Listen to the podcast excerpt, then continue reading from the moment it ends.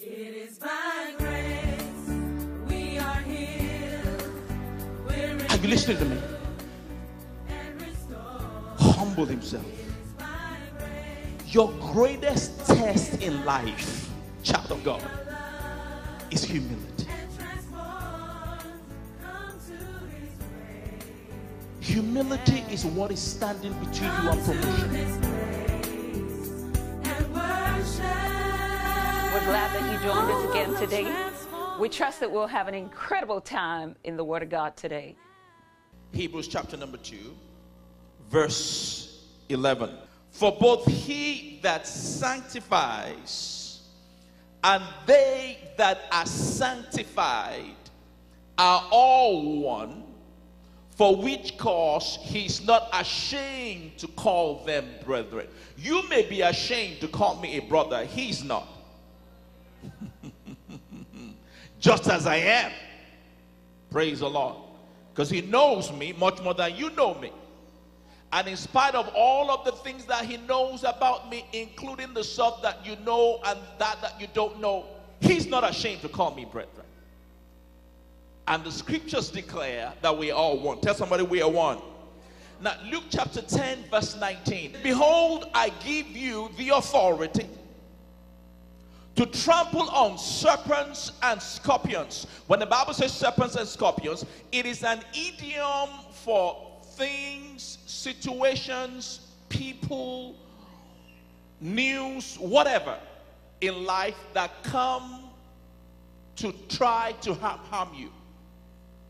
You know what serpents do and scorpions do. So when he says that, he, he means it as an idiom for anything that fashions itself and purposes in its agenda to bring you pain. So Jesus begins to speak to you and I. He says, Behold, I give you the authority to trample on serpents and scorpions. One of the things that puzzles me in the body of Christ is the senselessness of some of the arguments that we have. In fact, the Bible warns us not to partake of such arguments. The Bible calls it old wives' myth and fables that people who are not wise get involved in. Those of us who are wise and are serious about the things of God, we ought to refrain ourselves from such uh, uh, arguments that are meaningless and purposeless and they are not edifying in any way. People argue about the translations of the Bible. And they allege that the King James is the only original translation. In fact, there are some today that are on a mission to preserve the King James Bible because they allege that the King James Bible is the only true translation, is the only real translation, and every other translation is heretic. Now, if you think with me for a minute, sometimes all we need to do is think. Because the original Bible was not written in the King James language. Much of the New Testament was written in Greek. Much of the Old Testament was written in Hebrews. And those of us that speak more than one language, that we speak two languages or more, you know that sometimes it is difficult to translate some things when you're when you're translating from one language to another. You could miss out on some meanings unless you go to the original translation. So if we want to preserve the original translation of the bible we cannot go to the king james. We must go to greek. Say amen somebody now, the King James is the way it is because that's how people spoke at that time. The linguistic specialist would tell you that every hundred years there is a major change in the English language. Okay, they said that thou art thee. Nobody speaks like that today. Praise the Lord. The King James language at that time was the contemporary language. You understand what I'm saying? So, in this day, the newer translations many times gives us a, a- a picture of more of how we speak. But even then, to really understand what scriptures are saying, we have to go back to the Greek because it is the Greek that gives us the original declaration and expression of the, of the true intent of scripture. Are you following me this morning? Now, the Greek language is a very powerful language. God is very smart. That's why he wrote his word in Greek. Greek has a strong sense of expression. It is much more powerful than the English language. Praise the Lord. One word in the English language, love. There are four different words in it in the Greek agape, phileo, storge, eros. Four different words in it because of the power of expression in the Greek. And so many times I am a proponent of us going back to the Greek to read the Word of God so that we can discover the meanings of some truths and precepts and concepts that are being brought to us by the Holy Spirit that may have been lost at the time of biblical translation. Are you following me this morning?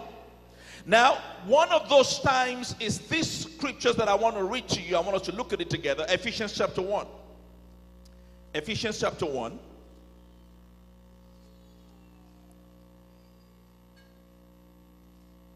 Thank you, Jesus. Tell somebody this one has your name on it.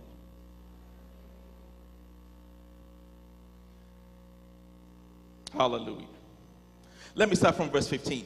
Therefore, I also, after I heard of your faith in the Lord Jesus and love unto all, all the saints, cease not to give thanks for you. I'm reading from the King James, Ephesians 1, verse 16 now. Cease not to give thanks for you, making mention of you in my prayers. That the God of our Lord Jesus Christ, the Father of glory, may give unto you the spirit of wisdom and revelation in the knowledge of him. Verse 18 that the eyes of your understanding, one translation says the eyes of your heart. Please note that even though you have eyes externally, you also have eyes internally. That your spirit man has eyes. And when he's praying this prayer, he's not talking about your external eyes, he's talking about your internal eyes. The King James translates it the eyes of your understanding. Other translations say the eyes of your heart or the eyes of your inner man. That the eyes of your understanding be enlightened that you may know what is the hope of your calling. It's not enough for you to have the calling, it is important for you to know the hope of your calling because what you do not know, what you have and you don't know, is useless to you. Did you get me? So, Paul, he's praying that even though you have a great calling, he said, I'm praying that you know the hope of that calling because as long as you are disconnected from the knowledge of the hope of the calling, you having the calling does you no good. So I'm praying that you will know. Tell somebody you've got to know. You have to know that you know. I'm praying for you that you may know what is the hope of his calling and what the riches of the glory of his inheritance in the saints. he said, I want you to know that you are God's inheritance. Oftentimes, we, and rightfully so, we preach about our inheritance in him. Now, Paul turns the table around and lets us know that not only do we have an inheritance in him, but he has an inheritance in us. That God's inheritance on the earth is you and you and you and you. No wonder Jesus said, one human soul is worth much more than this whole world. What shall it profit a man to gain this whole world and lose his soul? Because all God is concerned about, listen to me, child of God, all God is concerned about on the earth is you. You are his inheritance. You. so Paul says, I'm praying that you will know that you are God's inheritance. God's heritage, that you mean the world to God, you mean everything to God, that you are the apple of His eyes. You are not a number, you are not a non-entity, you are not a second-class citizen. No, you are a priest. You've been made a priest a king to our God. You are anybody who tries to touch you is touching Him, and He will not sleep nor slumber to watch you come into harm. He feels what you feel. He understands what you're going through. Your pain hurts him. You are his inheritance. When you were being born, God was smiling. He knows you so intimately, so delicately, so intricately that when he made the prints on your finger, he said, I will never make another one like hers. You are unique to God. Are you listening to me? You may be a number to the United States government. You are not a number to God. Hallelujah. Verse 19. And what is the exceeding greatness of his power toward us who believe? According to the working of his mighty power, which he wrought in Christ Jesus when he raised him from the dead and set him at his own right hand in heavenly places, far above all principality and power and might and dominion and every name that is named, not only in this world but also in the world to come. If you can put verse 19, give me verse 19 through to 21 together. Verse 19 to 21 together. Okay. And what is the exceeding greatness of his power towards us, towards you who believe? Paul is saying, I'm praying that you will understand that the, um, the, the amount of power, the extent of power that is available to you as a believer is the same power that God exercised when he raised Jesus from the dead. Praise the Lord. Let's go into the Greek. Now, when it says what is the exceeding, the word exceeding there in the Greek, it means surpassing. Hallelujah. And the picture, let me give you the picture. The picture is like when you have some two year olds, they're throwing a ball.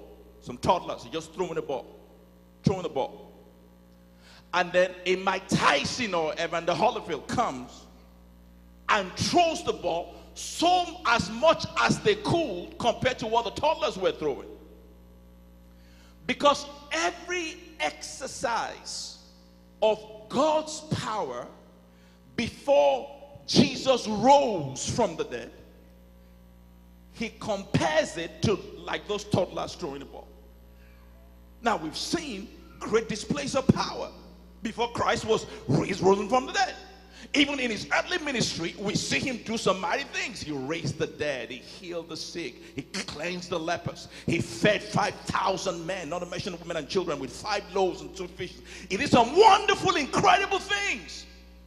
But the Bible says all of that power grossly pales in comparison to the power that God exercised when he raised Jesus from the dead. He said, This surpassing, the word greatness there is from the Greek word megethos, which means magnitude.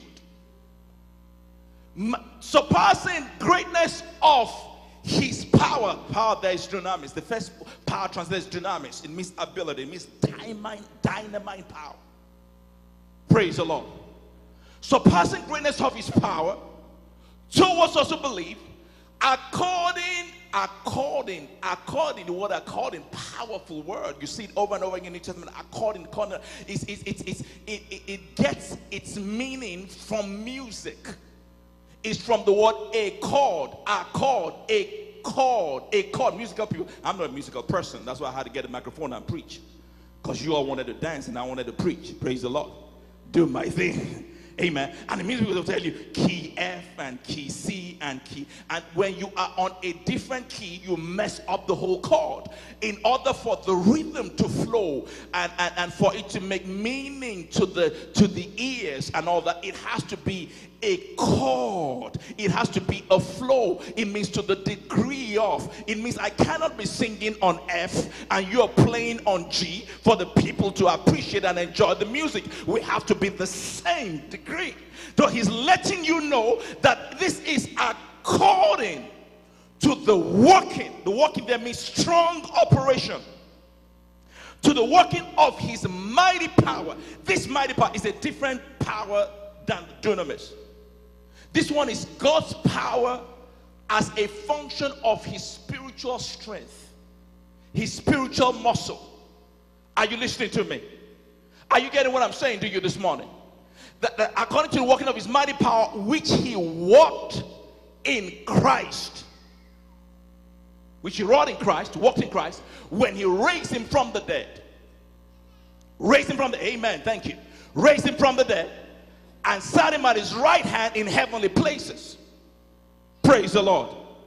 So he's saying, I am praying that you will come to know the surpassing magnitude of God's ability, which was exercised by God's spiritual muscle, a strong operation of God's spiritual muscle, something that had never been seen in the entirety of creation prior and that this power is the same degree of power that is available to you as a believer because God had never exercised and will never exercise this degree of power that God exercised at the raising of Christ from the dead. Let nothing be done through strife or vainglory. Let not, do you know why he's telling you you should not do anything? through strife, strife, you know, arguments and conniving, and I'm not going to talk to her. I'm going to do silent treatment. All of those crazy stuff you did in the world and you try to bring in the house of God. Because God does not only watch what you do, He also watches why you do what you do. All we can see is what you do. But God sees why you do what you do. That's why He said last days, some say, We did this in your name, we did that in your name, did the other name. He said, Get away from me, thou workers of iniquity. I knew you not. Why? Because even though you did the right thing, there's nothing wrong in raising the dead in his name. There's nothing wrong in healing the sick in his name. No, no, no. Those are those are right, righteous actions. But the motive is wrong. Anytime you get up there, you and you did a great thing, but you got there in an unrighteous way, God strikes you out. So he says, it's not enough for you to do the right thing.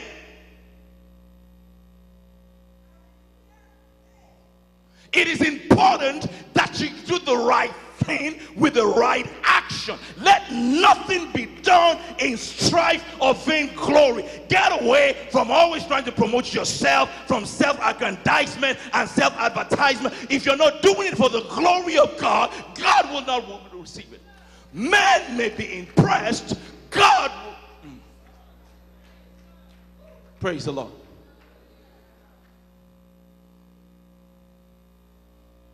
We can fill this whole church and do five, six services on a Sunday morning using unrighteous ways. I know how to do that. But except the Lord build a house, they that build, they build in vain.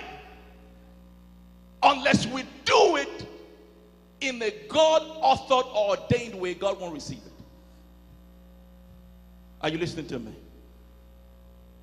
So I don't care if you're in the choir or in the usher children's ministry, whatever you do in the house of the Lord, I beg you in God's name, please take vain glory out of it. Strife, don't all this fighting and conniving and you even. Yeah, give the Lord a better hand.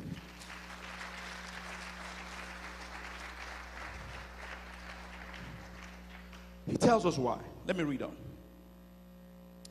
But in lowliness of mind, let each esteem other better than themselves.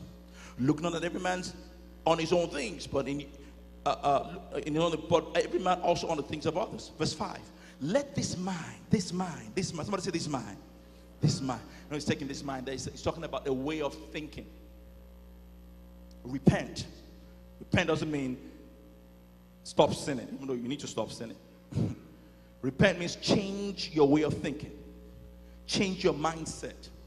Praise the Lord. Why is he telling us that? I'm not, there's a roundup. I'm not rounding up.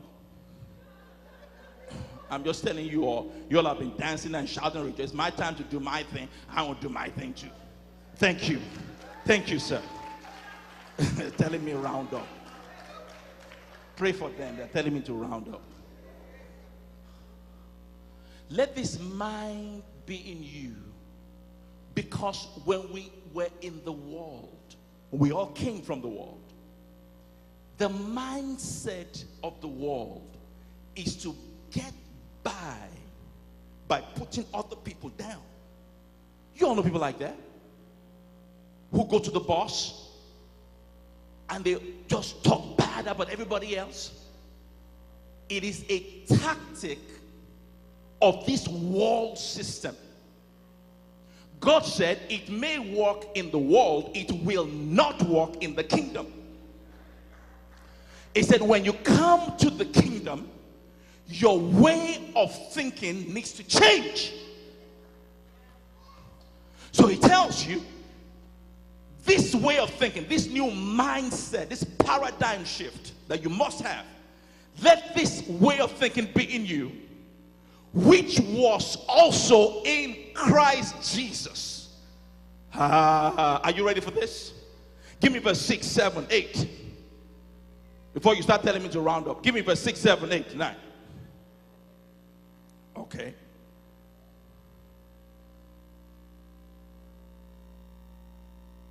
Who being in the form of God, thought it not robbery to be equal with God. That means, ah, God, it, it, it- so much here. Jesus Christ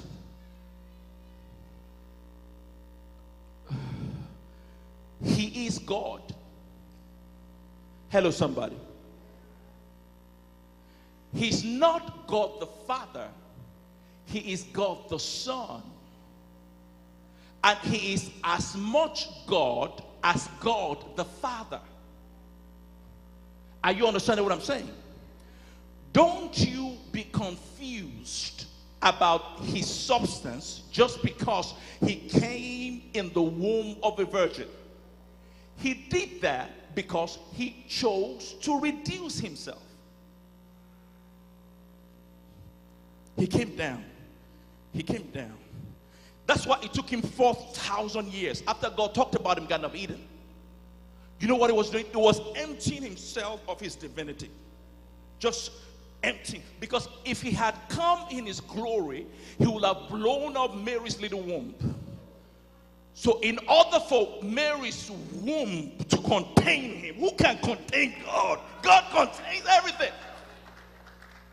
He started pouring out of his glory, pouring out of his divinity, pouring out of his might, just going down and reduce himself to the to the lowest minimum denominator. The Bible says he humbled himself and fashioned himself as a man was wrapped in the womb of a virgin. Wrapped in swaddling clothes. No wonder they couldn't find a place for him in the inn. They had to bring him out because there was no room big enough to contain the Lord of glory. so when they brought him out, his infantile eyes looked at the stars, and said, "Hmm, I made.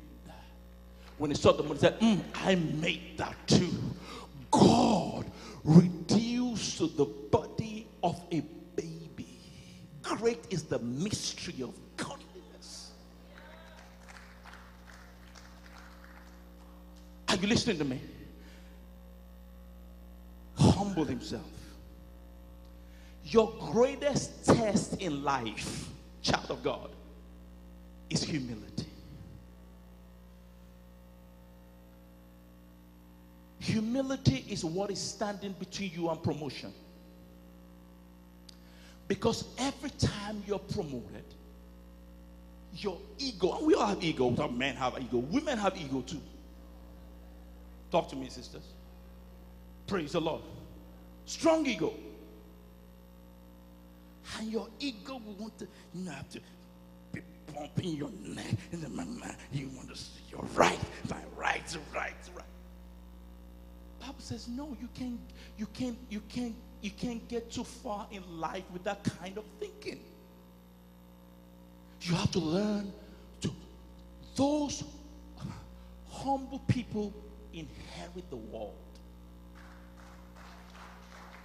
I'm telling you, humility at home, humility in church, humility in your workplace, you just go down. Tell somebody, go down, go down. Because the mistake many of us make is we think that if we go down, we stay down. But that's not what happens. If you go down, God. So when Jesus, you see, because you see, you see, anytime you choose to bless yourself, then you have to keep yourself blessed. You didn't get me? Because the one, it is the responsibility of the one that that blesses you to keep you blessed. So if you choose to bless yourself by power and might, you will have to keep yourself blessed by power and might. And I'm telling you, power and might will eventually fail. But if you allow the Lord to bless you, that's why you can't afford to apologize for the blessings that God has put on you because you know if God got you there, God can keep you there.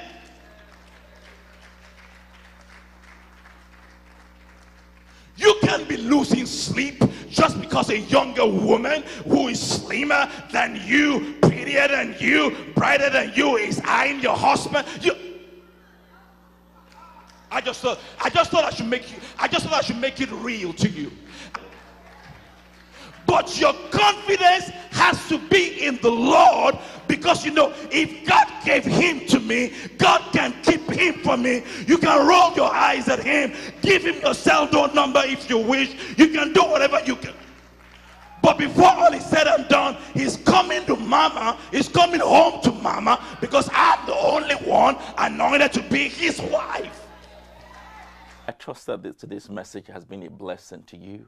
Uh, we want to just pray with you if that's okay. I want to pray with you. If you don't know the Lord, Jesus can come into your heart with this short prayer. Just say this prayer with us. Say, Father, in the name of Jesus, we receive you into our heart. We believe you are Lord. We thank you for saving us. In Jesus' name. If you prayed that prayer for the first time, I want you to call our church office. We want to know you, want to pray for you, want to keep you in a database, and want to send you some valuable information that will continue to help and strengthen you in your journey with the Lord. Now, uh, this if this message has been a blessing to you, I want you to know you have the opportunity, as well as the spiritual responsibility, to help keep it keep it coming strong on the air. Uh, if you want to be a partner, uh, you can get more information on that from our website, or if you want to call, uh, understand that your love gifts and your prayers and your tax deductible love gifts help us keep coming on week after week to be a blessing so that the Word of God uh, can touch people. We believe in the vision that God has given you. We believe in your greatness. We believe in your destiny. We love you. We are in your corner and we believe that the best is yet to come. So don't give up, don't give in. Just keep trusting God. If you have any questions or any help or any prayer requests at all, do not hesitate to call us. We're here for you and we love you. And I would like to especially extend an invitation to you. If you're in the Houston area, why don't you come on join us for an incredible time in Grace International Church? God bless you as you come. Bless you. God bless you.